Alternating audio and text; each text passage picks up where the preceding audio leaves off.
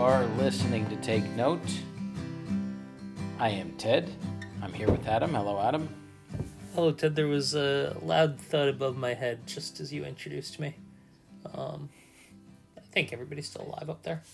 The trap is the trap has been triggered that I set for you I'm, across the country. It was- the game board where I'm a mouse. What is that? Mousetrap? did a giant boot fall down and kick you in the rear end? Did that did that happen? Did There it it is. I go see according it. Yeah. to plan? It, it did did go according to plan. I'm doing well, other than the boot and the mousetrap. Yep. Good. Well, what have you been writing in? What notebook are you using? I have literally one page left in my field notes, foiled again notebook. Ah. Um, Which which color, red or blue? I'm using the blue. Oh, we're notebook buddies. Oh, fantastic! Look at that. What has that ever happened? I feel like I feel like we're have always been using something different, but now we're I al- joined. I always thought we were notebook buddies, buddy. Well, sure, Oh boy, notebook twins. yeah, we're twinning. Something a little something a little deeper this week. Yep, that's right.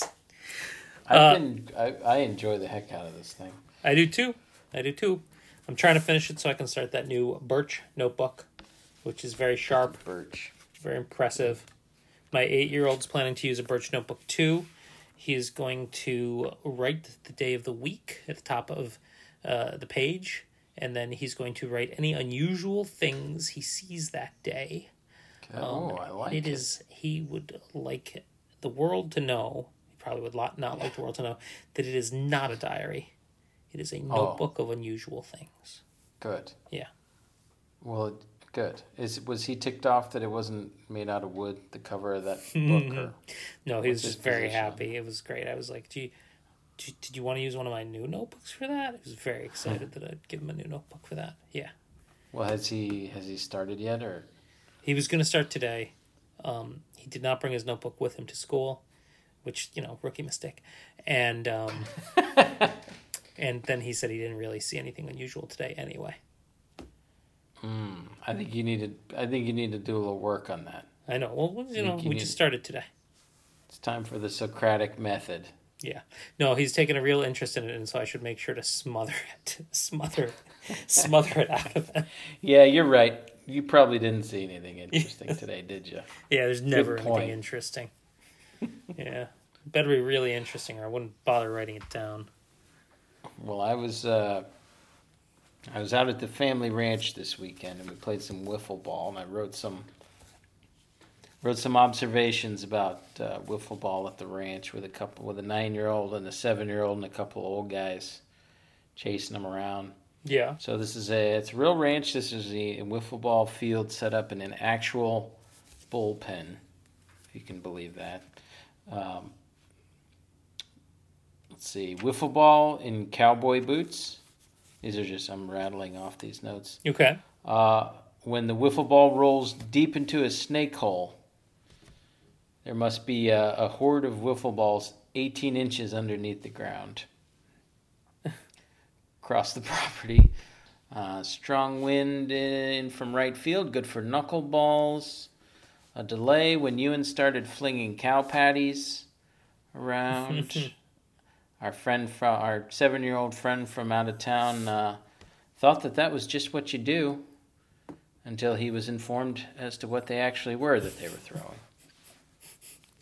Um, let's see, and finally, as always, mind the barbed wire. That was uh, that's wiffle ball out on the ranch, Nice. out in the country. Uh, Believe it or not, I was talking about cow patties today. We're twinning again. Yep. Uh, yeah. So I, I wonder how far west this has made it. I learned what they call cow patties in California, and I wonder if you've heard of this in Texas. I had not heard of it. Road apples. I've heard that before. I've You thought it was a you thought it was a little apple that fell off a tree by the road, didn't you?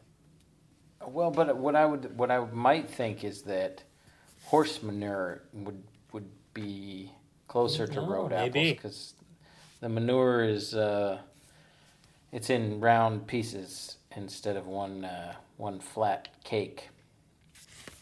I've always enjoyed the phrase uh, cow flop, something about a flop. of cow poo makes me laugh because it sort of flops when it hits the ground and spreads and creates the patty effect. I used to enjoy the phrase uh, "one flat cake," but you just ruined that for me. I Yeah. think. I uh, I wrote in my notebook. I was, I was in the coffee shop and uh, heard a passionate conversation uh, between two women next to me. Um, they they were they were religious folk, and um, one of them was crying a lot. She'd been to Alaska, and she was crying, but I don't think she was crying about being in Alaska. I think maybe they were both in Alaska at some point. But uh, the the the thing that I heard that I that I loved was uh, my dad ran a radio station, and then we did start a church eventually. I liked that. In that order. Yep. And then uh, you know, just above that, I'm seeing right now. Um, I wrote Megatherium. Do you, do you know what Megatherium is by any chance? No. It's a Those giant. ro- do they call those road apples in California? No. Yeah, that's right. Megatherium. Uh, it's a giant extinct sloth, like a, I think prehistoric sloth, ten feet long. Yeah. Megatherium, which fantastic name for it. I mean, it's doesn't really have- seem appropriate.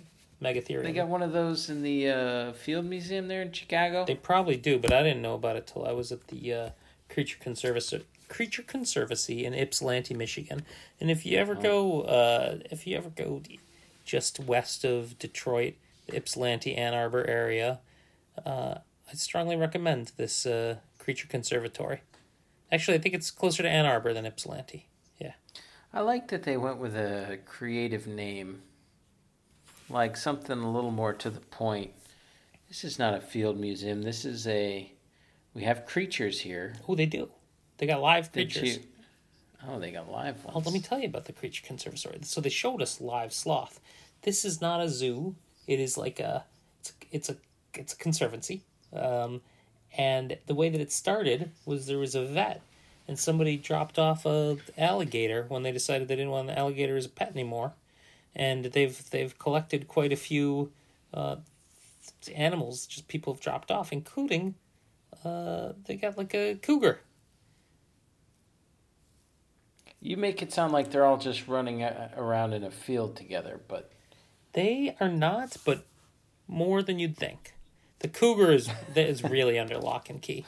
I asked if the cougar ever got to see the porcupine named Lady Gaga, who is uh, her next door neighbor, and they said no. You, there's no eye line. There's no way that the cougar can see there. But every once in a while, they bring I don't know. It's not a road apple. I think it's a piece of wood that smells like from the porcupine's area to the cougar's area just to keep her predatory instincts up. And I asked, you know, like, why do you want to keep the predatory instincts up? And they said, because if they lose that, they get um, like depressed. And as it's, you know, as much as you don't want uh, the cougar to maul you, you're also trying to work against all the animals being Sure. depressed. Well, the yeah, the sloth. I mean, they'll occasionally they'll uh, they'll bring like a beanie baby out Mm-hmm. just to keep same thing. Prey Yeah. drive takes four hours. Um, it's very difficult to tell when the sloth's prey drive has kicked in. Right. But um, they bring it's a beanie baby, uh, Britney Spears beanie baby. Get keeps the sloth fired up. Okay. I've been writing uh, poems of the day Nice. just to follow up on our previous topic, and I'll tell you what, man, it's a nice way to take disengage a little bit. It's a I, I think I could go so far as to say it's a form of meditation. I was thinking the same thing. I was thinking the same thing. That's because we're twins. We're twinning. we're we're locked in. Much more agreeable Uh, than we usually are. Well, you're always agreeable. I'm very agreeable. It's a it's a way to kind of put your brain onto something for a discrete amount of time that is I think, you know, you could argue that taking it off of whatever you're learning about in the world at this point in time is probably quite stressful and uh, place a little bit of creative stress on your brain that can be engaging. Uh, and that involves watching the world come and go, which I think uh, you know that's my the comparison to meditation. That's what I always liked about meditation is you're not not thinking, you're just working hard on how thoughts wor- are working in your brain. And I think you could probably say the same about poetry in any form good, bad, indifferent, rhyming, not rhyming, random words, whatever. Um, so it's been a great, I mean, it's been, I, I have fun. Uh, I'm in the middle of my day, and for some reason, I go to write down something in my notebook or whatever, something utilitarian, and then I remember, oh yeah, poem of the day, and I get excited about it. Mm-hmm. So thanks for the idea. You're you're, you're welcome. I well, I, I was starting to think that in a way it's kind of like a like a fidget toy. Um, yeah. Like I like to fidget with. For me, it's it's when I can like I said last week when I can like capture whatever's in my head the moment I wake up. That's when I like to that like if I lose that it just doesn't happen. And so in the last week I think I've only written one since uh, uh since uh, we've talked about it. But but when I can grab it and I like to fidget with it, but then the more I thought about it, and the more the way that you described it, um, it's like not a it's not a fidget because you're not doing mind it mindlessly necessarily. It's it's like a little stress ball, it yeah. but you're like really focused on what you're doing, which is uh, yeah. I don't know. Have you have you talked to any uh, normies about your uh, poem of the day yet? oh God, no. Yeah, Just yeah. I, and, I did yeah, that a little bit so no. once, and uh, and uh, that it did not. it made it very stressful. Well, I, I just no. I realized what I sounded like. You know, I like was outside of myself for a moment. And I, I was watching myself talk about trying to write a poem every morning. Um, yeah, very it's, happy to I do it, but not think about I, it. I think much. it's a no very engaging. It, it what's it's amazing how it can take over your whole mind. You cannot write a poem of any kind and do anything else at the same time. That's what I like. Yeah. And you cannot. Uh, uh, the first rule of poem of the day is you do not talk about poem of the day. There's no, no question about that, except with with you and and today, I looped in number one fan of the show Ryan Sly because I know he's always open to a little creativity. No he was open to it, but he was no thrown off because he didn't know. Oh, I'm the, sure. How we were talking about because he hadn't heard the episode yet. Which, wait a second, number one fan of the show didn't hear the episode yet. Huh. I think he caught up. I think he caught up.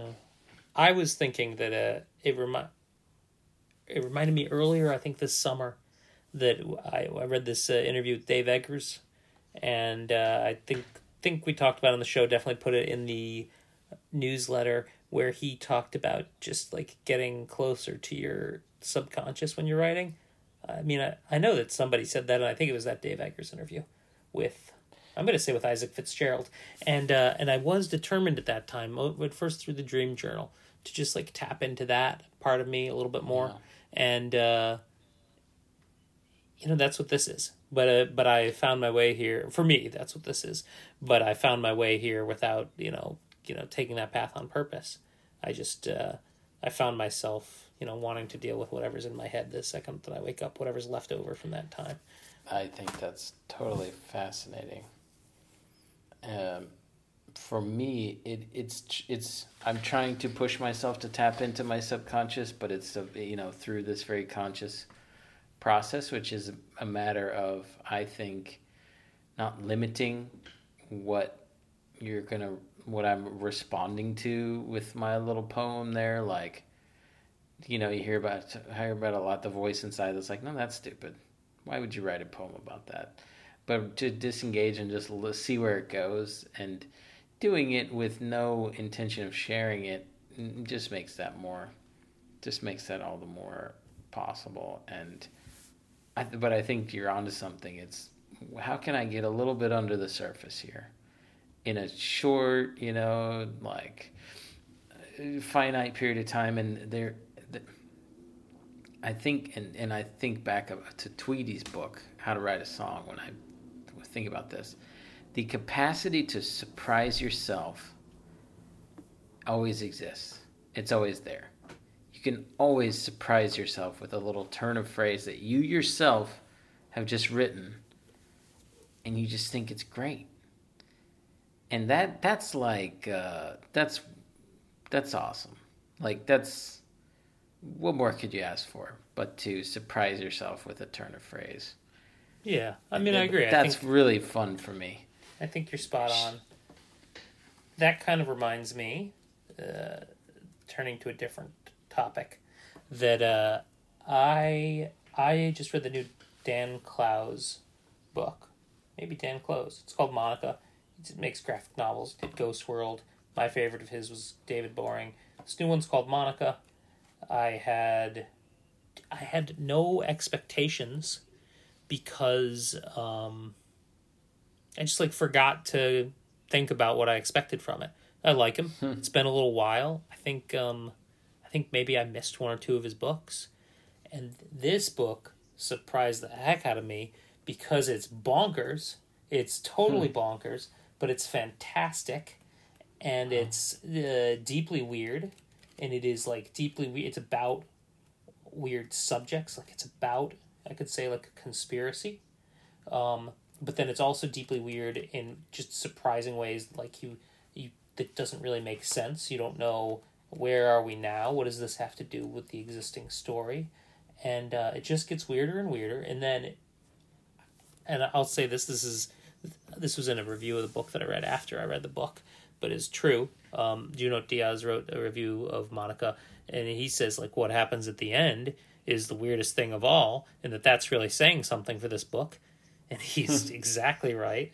And I can't recommend it highly enough. I don't know, Ted. I don't know how much you like really weird stuff. I don't know how much our listeners really like really weird stuff. Yeah. But for a graphic novel, it is not a big time commitment to just let yourself get weird Yeah, yeah.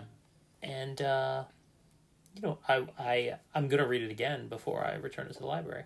I think that's uh, I think that's like necess- necessary for this book. I don't want to say it's super confusing. There's some confusion. I think it all comes together, and when it all comes together, you're like, oh, ho, ho, wait a second, let me go well, back. in a and check that graphic in a graphic novel, is this is it visually weird? Is it psychedelic? Is it something like that, or is it a storyline that's sort of Maltese Falcon esque, where there's so many twists and turns, and you know you just end up not knowing where you even started. yes to both of those, but also I would I think I could say that there are like stories that are inserted into the into the book on paper that's a different color, Oh, um, cool. like on a yellowed paper. I think they're supposed to look like older comics. Maybe that's not exact. That's not what they are in there. But you're just you don't know what it means. But there's like a cool visual signifier that you're in a different kind of not realm, but you're just in a different story entirely. Um, well, it, so it is I'm a- weird in every I- way. I am a different person than I was when you forced me to watch David Lynch's Blue Velvet in a little uh, cubby in a, a Northwestern University library. Yeah, So I feel like I am more open to weird than I than I have been in the past. So, and uh, you know, I think a graphic novel you move at your own speed. So you know, whatever weirdness is tempered by, eh, take a break. yeah, Unlike unlike Blue Velvet, which was like being in some horrible prison. Thank Yeah. you for that. a Appreciate cubby. that. Yeah. Well, I wanted you to see it the way it was meant to be seen in a cubby in the university library. But that is, man, that's how we used to watch. I wonder if that even exists anymore. Where, I like, know. Yeah, I don't think so. I'm gonna say no. I've been to a university library and I'm gonna say no. Uh, took my daughter there. She said it was creepy. One day she'll appreciate it because it's got just so many books, so many books there. Uh, I was uh, watching Last of the Summer Wine. Have I told you about this show before? I mean, a decade ago at least. Okay, but I it, it rings some weird familiar bell in your head. Yeah. So I found it on PBS maybe 15 years ago. It's a British uh, sitcom. I'm gonna I'm gonna push the boundaries of that phrase. Uh, it's a comedy, but you know, a sort of like I. It's the kind of thing I bet an older generation thinks is really fabulous. It's three old guys wandering around the Devonshire countryside or something, just cracking jokes and pinching ladies on the bottom and uh, you know having tea. But it's like one of my favorite things of all time. Uh, and I never had any control over it. It was always like on PBS or something, and I never knew it. I think I found the odd episode on YouTube every now and again, but uh, it's on BritBox, which uh, I was at someone's house and they had BritBox, so I watched the very first episode of Last of the Summer Wine, which was kind of a trip to see how it even started this this like long running, you know, stayed beloved thing.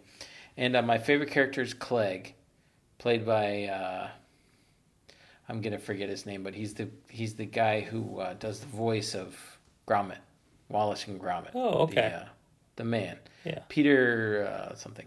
And is Clegg But he is Clegg shaped like a like a old blue police cabinet? pretty much. Okay. Pretty much. Okay. Uh, they're they're older gentlemen, although you know they're probably like, oh, these old men, and they're like sixty-two. I'm sure it's that kind of thing. But um, Cleggy's the kind of dreamy, you know, sort of wisecracking one of the trio who doesn't let things get to him too much, and uh, he's sitting there in the in the earliest days of this very long-running show, where they haven't really got their footing yet. Uh, and, this character Clegg is sitting on a bench in his little newsboy cap and trousers and with his umbrella, and he takes out a notebook and he starts scratching something down in the notebook. And uh, you know, one of his uh, his friends says, "What you writing?" And he says, "Just catching a passing thought." And that's it. And he folds it up and he puts it away, and they they, they carry on with the show.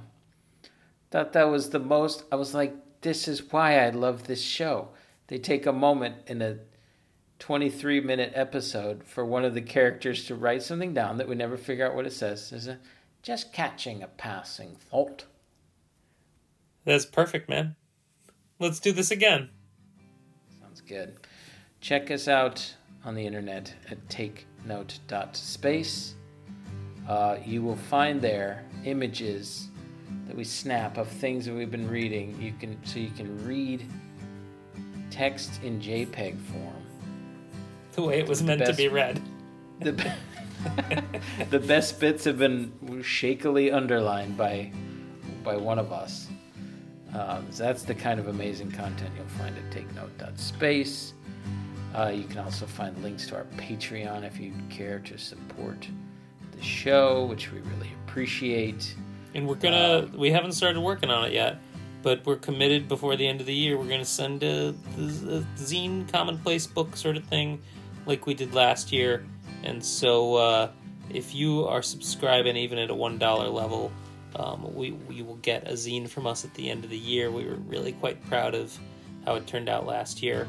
Um, and uh, if you haven't been subscribing, you want to like bounce up to like two bucks a month, that'll probably help actually cover the cost of printing it and shipping it. So, uh, you know, if you're not a subscriber at any level, you'll get the zine. And uh, if you're a new subscriber, maybe you just do us a favor. If you do two bucks a month, it'll it'll actually cover the cost of the zine. Uh, you can also sign up for our newsletter over there, which is on Substack. And uh, send us an email at takenotecentral at gmail.com. When I, I named it, I was thinking of like someone with a switchboard in front of them. Uh, you know, plugging in and pull, pulling, uh, unplugging and plugging in uh, signals. Yeah, somebody Note got Central. somebody's got to plug my signal in. I think. By which I mean me. We'll get on that. I'm not good at replying to emails. We'll get on that. And in the meantime, take care.